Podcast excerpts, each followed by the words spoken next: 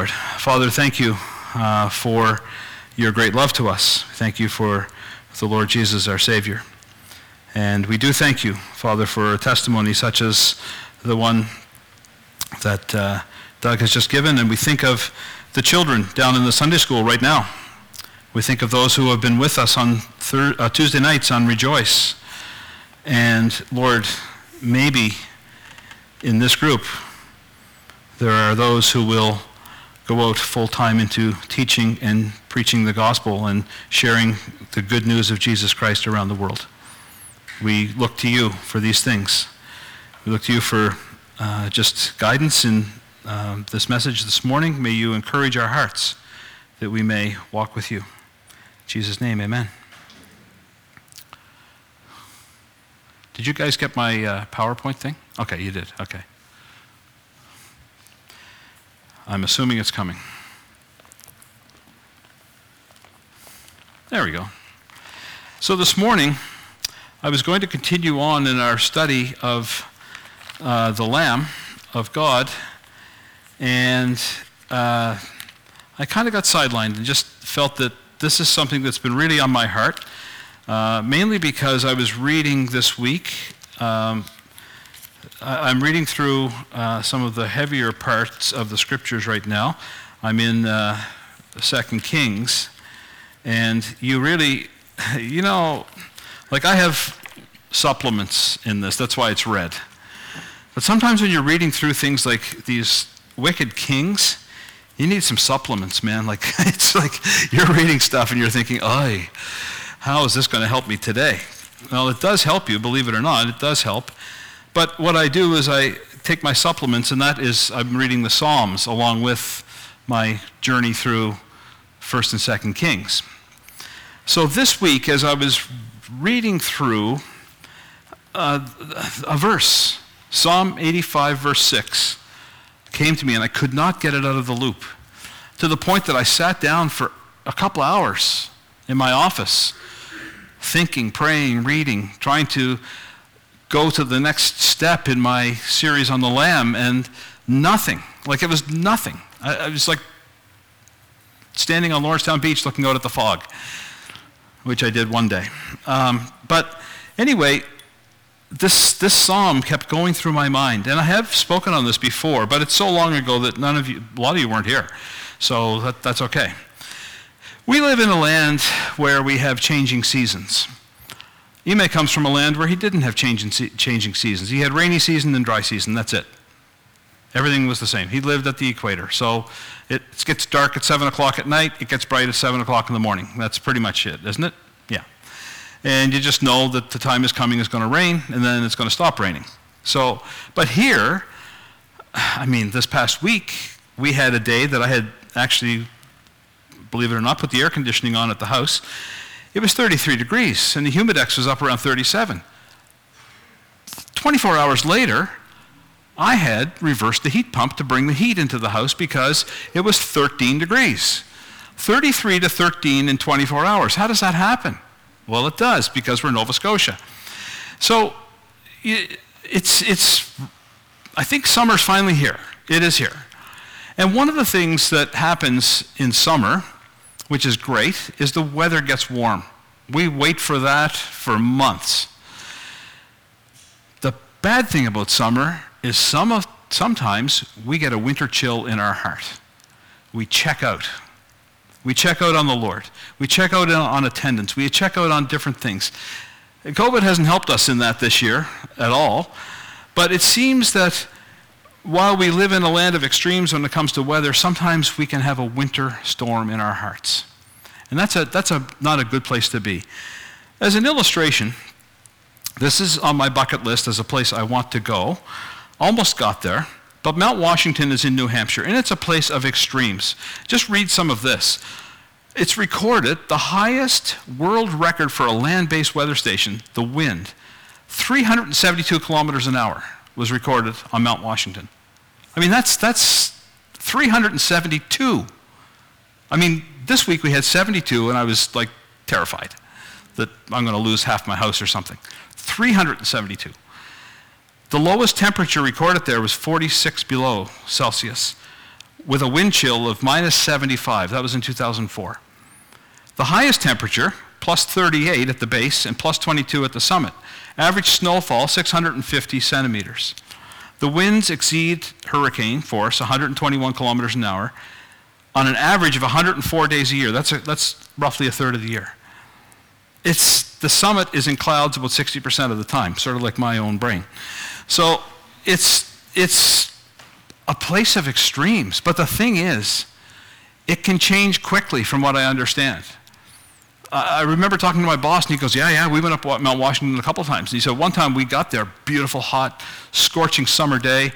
Dad had us all in the car. We were fighting in the back seat like usual, and we were driving up, and and it was a hot, scorching day down in the valley in New Hampshire, and when we got to the top, we got stuck in a snowstorm in the summer.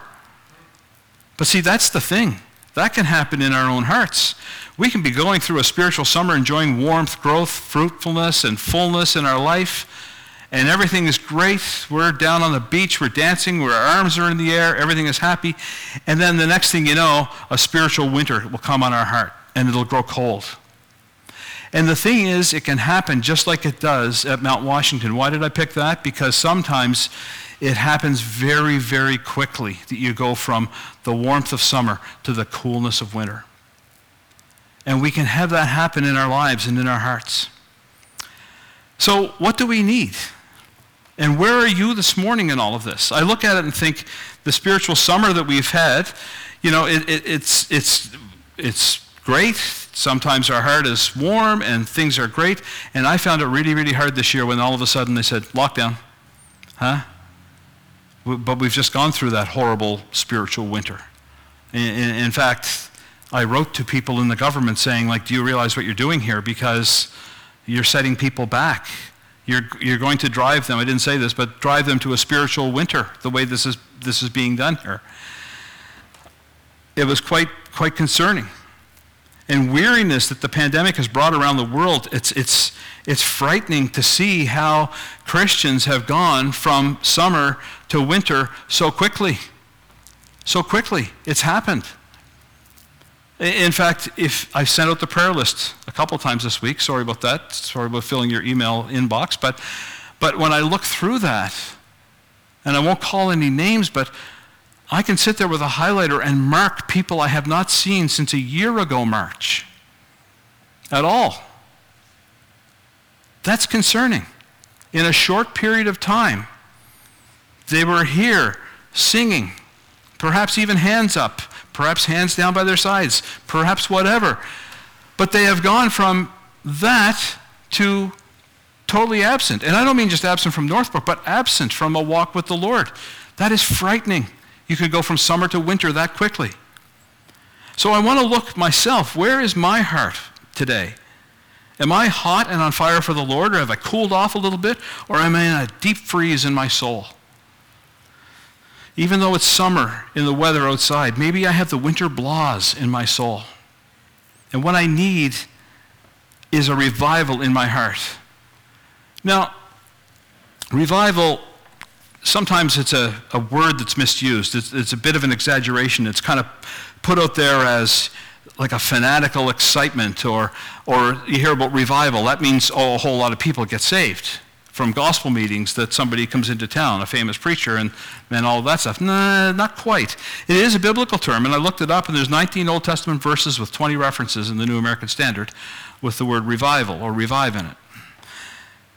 It means when God has given new life to his people, when prodigals have been restored to sonship, and when life is restored to, to those or a group of people after a period of spiritual deadness.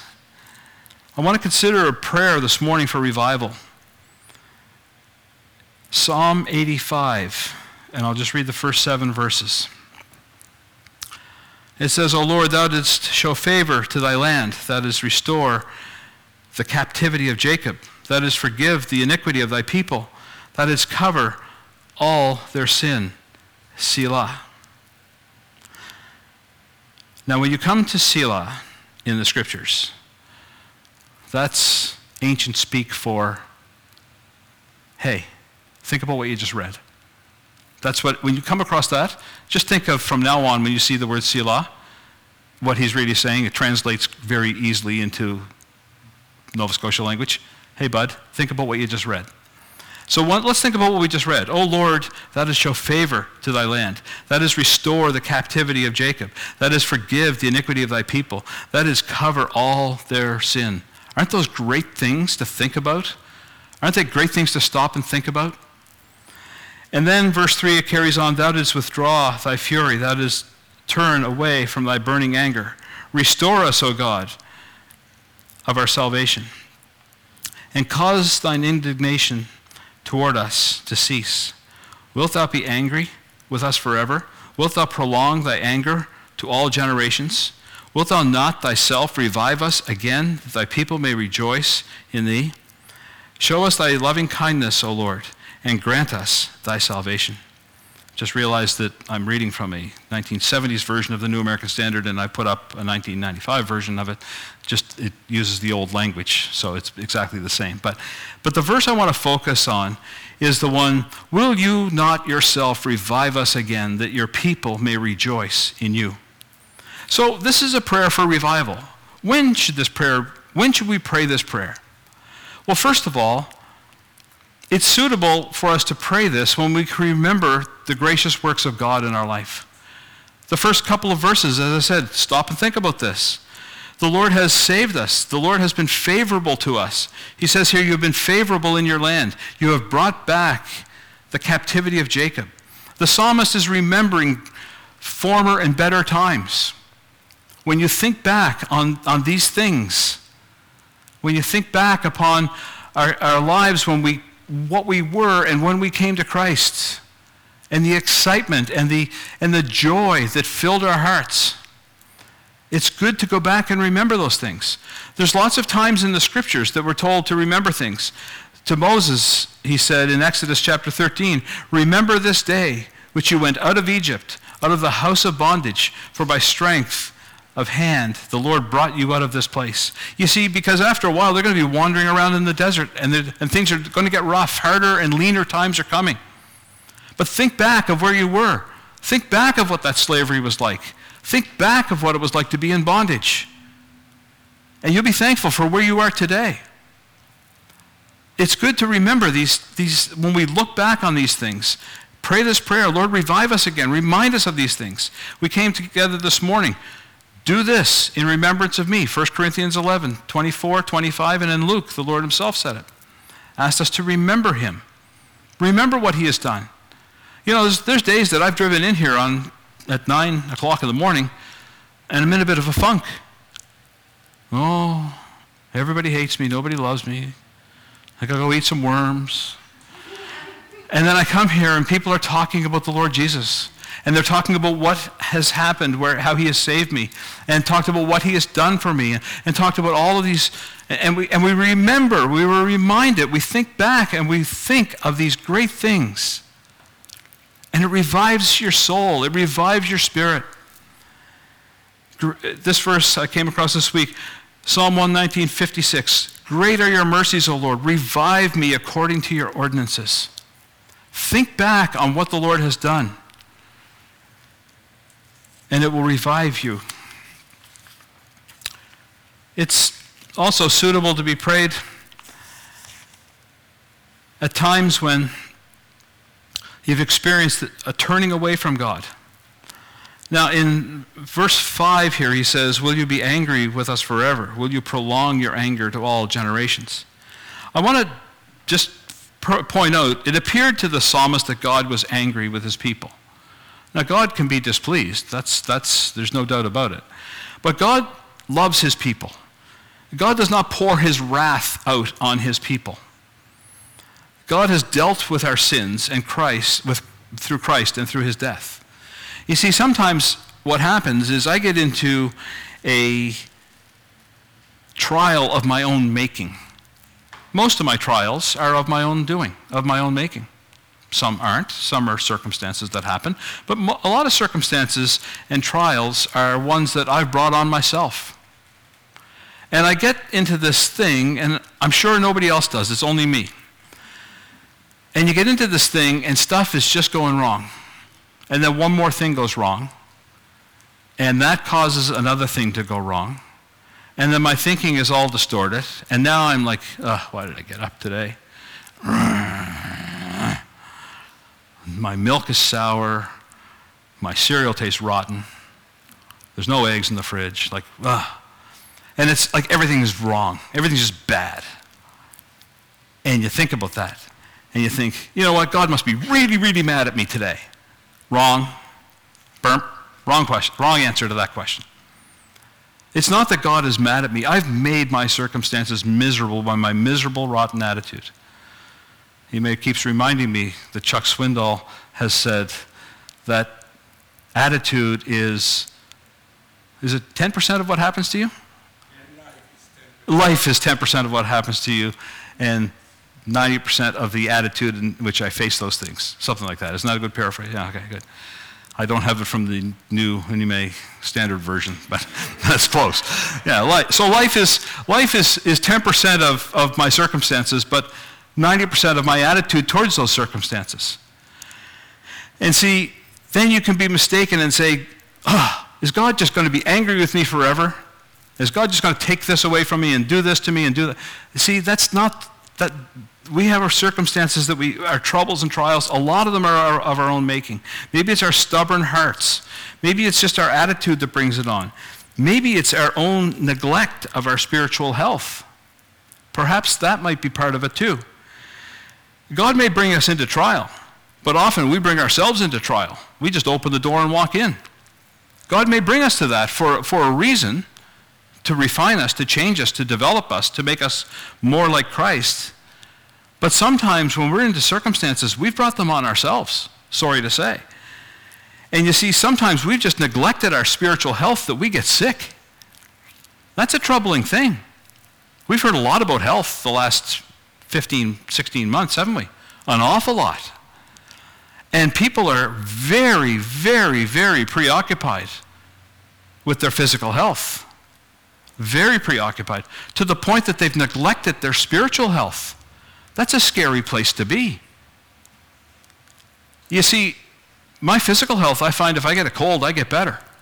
I mean, there are scary things around, and I'm not going to, you know, the COVID thing is is it's not necessarily good for everybody. And I'm not trying to downplay, I'm not trying to be smart in saying that. But what I'm saying is that the chances of me neglecting my spiritual health and getting spiritually sick are almost one hundred percent.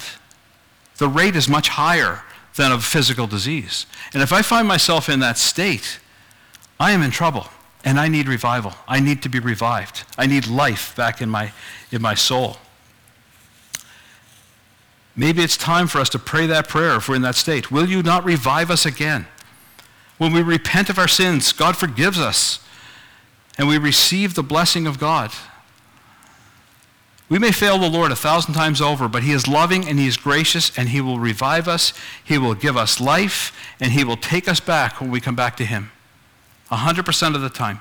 Psalm one nineteen, verse thirty-seven says, "Turn my eyes away from looking at vanity and revive me in your ways." We look at so many things around us that we take our eyes off the Lord, and it could make us spiritually dead. The third thing, it's suitable that we pray this when we're feeling apathetic and lukewarm. Do you always feel spiritually energetic? Sometimes you're kind of like this, right? On the on the on the curve. Perhaps you've lost your joy of fellowship with God's people. Perhaps you've lost your joy of sitting under the teaching of the Word of God. Perhaps you've lost interest in reading your own Bible. Perhaps you're out of the habit of prayer. Perhaps all of those things have happened. You know, COVID hasn't helped us in this area, because what I see and understand that a lot of people have gotten out of the habit of fellowship. It's been easy. I'll sit at home. If I feel like it, I'll go on Zoom. If I don't feel like it, I'll check it out later. Maybe I'll listen to the car. Oh, I forgot. That kind of thing. You know, and it's all good intentioned. It is not malicious or anything like that. It is just that you've gotten cold in your heart and you don't know how you got there. Hebrews warns us to remember these things so that we don't drift away. You see, the problem with a drift is, you ever sit in a boat and it just just sit there and the waves are moving? It's, it's really lovely. I could sleep in the boat. That's the problem, though. I sleep in the boat. It unties itself. I'm in the middle of the lake without a paddle. Uh-oh. Now I'm in trouble. I've drifted. I didn't even know it. I was sleeping and I just got myself there. It's a dangerous thing where we can be. The other time we need it, it's suitable for when we're gripped with fear and trouble. Now, there's been no shortage of that stuff thrown at us. It says in Psalm seventy-one, verse twenty, "You have shown me many troubles and distresses. Will uh, must be. Will you revive me again? And will, uh, uh, okay, you who have that's get my pronouns in there. You have shown me many troubles and distresses. Uh, you who have shown me many troubles and distresses will revive me again and will bring me up again from the depths of the earth." I'm thankful for a verse like this. We're living in a world of trouble. There's troubles and fears and all of these things that are around us all the time. We live in a world where they're knocking on my door every day. Do I open the door and let them in? If I do, I'm going to find myself in trouble. I'll be overwhelmed with fear. I'll lose my joy in the Lord. So where do I find comfort? We need this prayer. Revive me again. Will you not yourself revive us again? Psalm seventy-one, verse twenty-one. In the N L T, it says, "You will restore me even to greater honor and comfort me once again." Isn't that a great promise of the Lord? You will restore me to greater honor and comfort me once again. There's no comfort in the news today. We need revival and restoration to return to the Lord. Psalm one thirty-eight, verse seven says, "Though I walk in the midst of trouble, you will revive me. You will stretch forth your hand against the wrath of my enemies, and your right hand will save me." Isn't that a wonderful promise? All the troubles in this world. In fact, I, I shouldn't even tell you this because this is a weird thing. This morning, my I couldn't sleep. I, I woke up around four and I'm tossing, turning, tossing, turning, tossing. Oh, it's too warm, it's too cold, it's too warm, it's too cold. Uh, my mind's on this, my mind's on that, and everything else. Toss, then I finally drifted off to sleep. Drifted off to sleep. Three minutes before my alarm goes off, I am awakened in terror in my dream that I'm living on this flat earth. Thanks, Nick. You and I were talking about this last night. Anyway, I'm looking out on the horizon, and all around the horizon, black smoke, and it's just starting to billow towards me. And I woke up from that thinking, oh, the earth's not flat. Huh. That terrified me. But, but, but you know, it was like the, the billows of black smoke of trouble just coming. But what it says here in this verse, it says, "Though I walk through the midst of trouble." Have we walked through troubles this year? We've walked through so many troubles in our families, in our homes, in our lives. It says, "You will revive me. You stretch forth your hand against the wrath of my enemies. Your right hand will save me." We have a great Savior. We have great hope in this world. I need to move along. Two things that this prayer implies. First of all, it implies that life has been present. Where's Fola? There she is. Foley, you're a lifeguard-ish, right? Yeah. So, do lifeguards hang out at cemeteries? No. You don't revive corpses. You go to the beach where people are, people who are alive. And then the lifeguard comes in to talk to the people who were formerly alive. So there was life there, right? So first of all, it implies life. That there has been life present. You revive somebody who has had life. The whole word with re, revive, relive, re-give life, is giving life back to someone. If you're a believer, any believer, you have had life. You have life, eternal life. If you're not a believer, the scriptures say you're dead in your trespasses and sin. You don't need revival. You need salvation. You need to have life. You need to get life. This morning, you can have life. Jesus says, "I am the way, the truth, and the life. No one comes to the Father but through me. For God so loved the world that he gave his only Son, that whoever believes in him should not perish but have eternal life." You need that life. But sometimes that life can, can decline to the part that you need to have that life revived. You see, you need to have eternal life. I put up here, these are notes to me, ark and illustration. So when Noah built the ark, and people came by and they saw this big thing built out of gopher wood, and they said, "Oh, wow, pretty impressive. I mean, I don't believe any of the stuff about the flood, but that's pretty impressive. And look at that door and that ramp. I'm, I'm using the assumption that it looked like some of the stuff you see in kids' books. But they admired it, and they thought, wow, that thing, I mean, if we ever did get a flood, that thing's going to float. But you know what? They never entered it. They didn't believe. And to their horror, they were dead. They died because they only admired it. They looked at it and thought, that's cool. You see, there's people, and we meet people on the streets and talk to them, and they know about Jesus. They admire Jesus. They think he was a great man, a great teacher.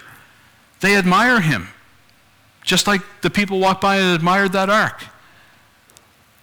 But you see, knowing about Jesus, admiring Jesus, and thinking he's a great man or a great teacher will not save a single soul.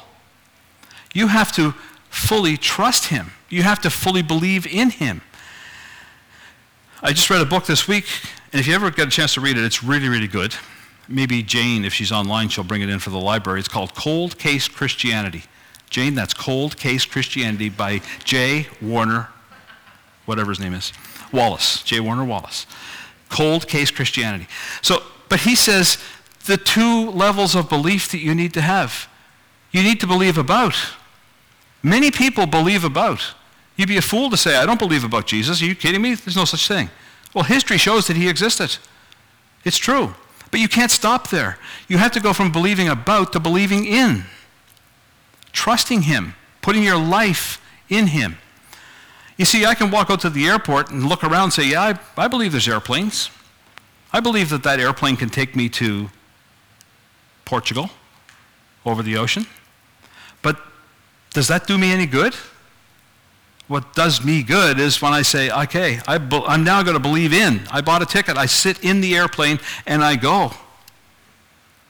A lot of people do not move from believe about to, or belief that, belief that Jesus existed, belief that Jesus did miracles, belief that Jesus died on a cross, belief that all of these things, to going to the stage of, I believe in him. I believe that he did this for me. And when you do that, you have life. The second thing that this prayer implies is that life has declined, that our fruit has withered, that the fruit is still there, but it's withered up, and we need a checkup. I go to the doctor, usually in September, to have a checkup. They're getting harder to pass for some reason. But you go in and he's got a little checklist usually. My mechanic does a checklist on my car before winter, and they pass it to me, a hundred-point checklist. This is good, good, check, check, check, check, check. The doctor, you know, he'll say, check your blood pressure, check. And he's got this little thing that he writes in his, whatever it is, this file that, that he checks these things off. Well, you know, the Bible gives us checklists to see if we need revival, to see how we're doing. And I just put a couple of them here. Romans chapter twelve, verses ten to thirteen. And I won't go through and expound on each of these because I, I do have to be kind to you. Here's the list. I just took the verses and I just wrote them down from the N I V. One, be devoted to one another in brotherly love. Be kindly affectionate, it says in the New King James. God has put us together as a family. Do we act and treat each other like a family of God? I don't want to treat you like a family. I want to treat you like a family of God. If I treat you like sometimes families treat each other, eh. Maybe sometimes we treat each other too much like family, but we need to treat each other like the family of God. Honor one another above yourselves. Yeah, that exists in the world today. Put somebody, prefer somebody else over yourself. You see, that, that's that's a sign of life in the Christian. Never be lacking in zeal. Keep your spiritual fervor, serving the Lord. Be joyful in hope. Be patient in affliction. Hmm. That's a hard one to put a checkbox by, isn't it? Be faithful in prayer. Share with God's people who are in need. Practice hospitality. You see, all of these things are a checklist for us to to to. Do a checkup on ourselves. How am I doing in these areas? How am I responding? Am I showing life, or am I showing that life has declined? The fruit of the Spirit, Galatians chapter five, twenty-two and twenty-three. Am I displaying these things in my life?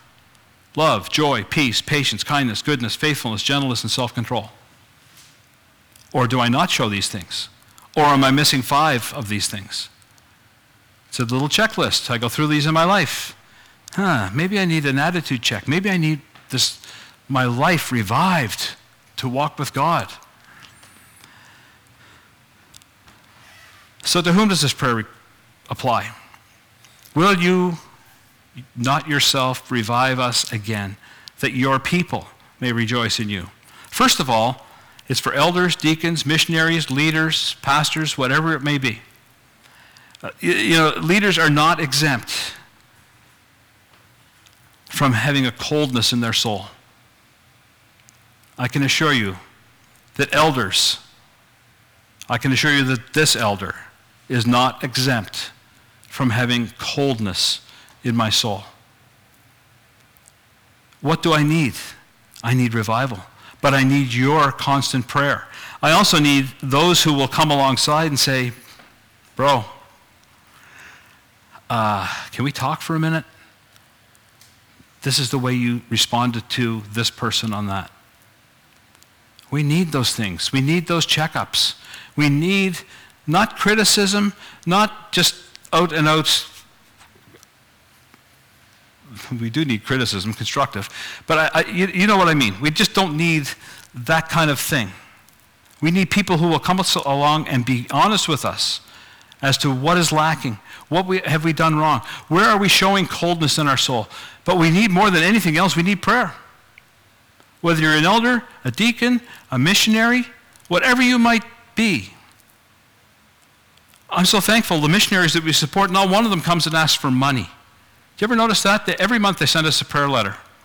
They don't ask us to send money. Never. They ask us to pray. They send us, pray for this person, pray for that person, pray for this soul, pray for this work, pray for this health, whatever it might be. That's the greatest need. The greatest need for elders, deacons, missionaries, pastors, whatever you might be, is the prayer of God's people. It's a prayer for the whole church.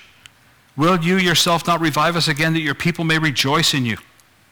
Every person, men, women, teenagers, seniors, children, we all need to have a vibrant life. We need to be revived as a church so we can bring the message of life and hope to the world. We need to be excited about these things. We need God to work in our lives. So what is, as we go through this, the essence of this prayer? First of all, a prayer points us to dependence upon God. We need to recognize and feel our need before God, recognizing that there's not one thing I can do other than to seek the face of God. It's the story of Hezekiah. Took all his petitions, went before God, fell on his face, and laid them out. I've tried this my own way. I listened to Frank Sinatra too long. I tried to do it my way. God, only you can do this. We need to go before God. We need to, we need to pour ourselves out before him. Only God can revive us. A church cannot be revived unless God revives it, just as a soul cannot be saved unless God saves that soul. Notice it says, will you not revive us again? Will you not revive us again? Revival has to come from God. It has to come from the Lord himself. We can look for revival in all the wrong places. We can look in worship and praise. And worship and praise is great. Don't get me wrong. I love it. It may help, but that's not where we get revived. It doesn't bring about a lasting revival of my heart. We can look to a preacher or a pastor to revive us. The Lord may use those people to speak to our hearts and perhaps direct us to the Lord. But it's God that revives the heart, not man. In a recent horrible fall of a Christian leader, and I know you know who I'm talking about, somebody did a, a little uh, video, and she said, and she told a story of her testimony of how she was driving in the car, lost, just drifting as a Christian. And his voice came on. And it was soothing, and led her to look into the scriptures, and led her, and all. And she said, I thought of him as the lifeboat. But he is, unfortunately, sadly, failed us all. He has failed every one of us. And then she came to the final conclusion when she looked at that and says, you know what? Jesus is my lifeboat, not a man. There is no man on this planet that can be your lifeboat. Only Christ can be your lifeboat.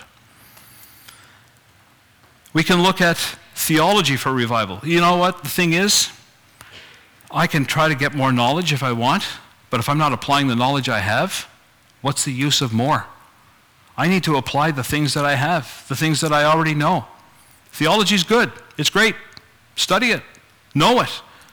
Know your Bible. Know how to defend the faith. Know all of those things. They're, they're awesome things to do. Oh, by the way, tonight at Grace Baptist over in town here, David O'Neill's doing a presentation at five o'clock on creationism. Just thought I'd plug that. He called me late last night, and it just came to my mind. So there, you can build on your, your defense. However, that is not what's going to bring revival to you. Only the Lord himself can bring revival to your hearts. The, the other thing is it points us to confidence in God. Will you not? Implies that the psalmist already knows the answer to this. He's praying expectantly. He's praying believingly, knowing that God is willing and God is able to revive us again. It points to a sense of urgency. It's a cry for revival for the whole congregation. Prayer is the key to this. Prayer is what gives the advantage. Pray fervently. Pray expectantly. Pray together. Notice, will you not revive us again? The prayer is for the whole church, for the whole congregation. We need to be revived together. We need the church to be revived. We need individuals, but we need to be revived together so that we're effective, so that we're, we're working in the community around us. Finally, what are the results of this prayer? The first result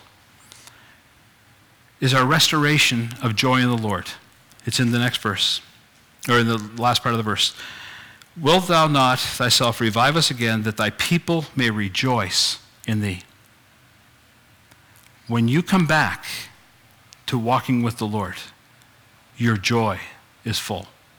And when your joy is full, it's contagious. There is nothing more contagious. It's more contagious than COVID.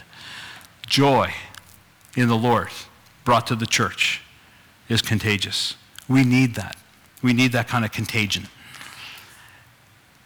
I want you to also notice here that revival begins and ends with God. Will you yourself? It starts with, and it says that we may rejoice in you. This verse begins with God. Will you bring revival? Why? So that we may rejoice in you. It always points to him. I don't know the state of your heart this morning. I know the state of mine. And do you, like me, sometimes remember back to a day when you walked with the Lord? You really enjoyed that walk with the Lord. You really enjoyed reading your Bible. You really enjoyed those quiet times of prayer with him. And you know in your heart that there's no joy like the joy of the Lord. And perhaps that has cooled down. Perhaps you're sitting here this morning and you feel like, I, I don't feel that cold winter chill, but you know what? The leaves are falling off my tree. It feels more like November. It's fall. I have a bit of it, but I'm longing for it. Well, you can have a spring revival in your soul. Maybe you know somebody else who's going through this. As I said, our list, you look at it and think, there are people on that list I haven't seen for months. Maybe they're going through this. Can I encourage them? Can I do something to encourage them? Can I send them a card? Can I make a call? Can I send them an email? Can I chat with them? Can I go visit them? I know what I can do. I can pray for them. I can pray for them that they may be revived. What about our assembly? Do you ever think about how we're doing? Do you ever think about, can I do more? Can I be part of this? Do I ever pray for our church as a whole, as a body? We need revival. Will you not revive us again, that your people may rejoice in you? Father, thank you this morning that you give life. Thank you, Father, that when we get out of sorts, when we get out of place, and it seems like our life has just grown cold, our, our love for you, we can pray this prayer. Will you not revive us again? That your people, or that I, may rejoice in you. Lord, if we're cold in heart as individuals or as a group, I pray, Lord, that you will bring a spring of revival to our lives, that we may show life to the world around us. Thank you for bringing us together. In Jesus' name, amen. Thank you for your patience. I know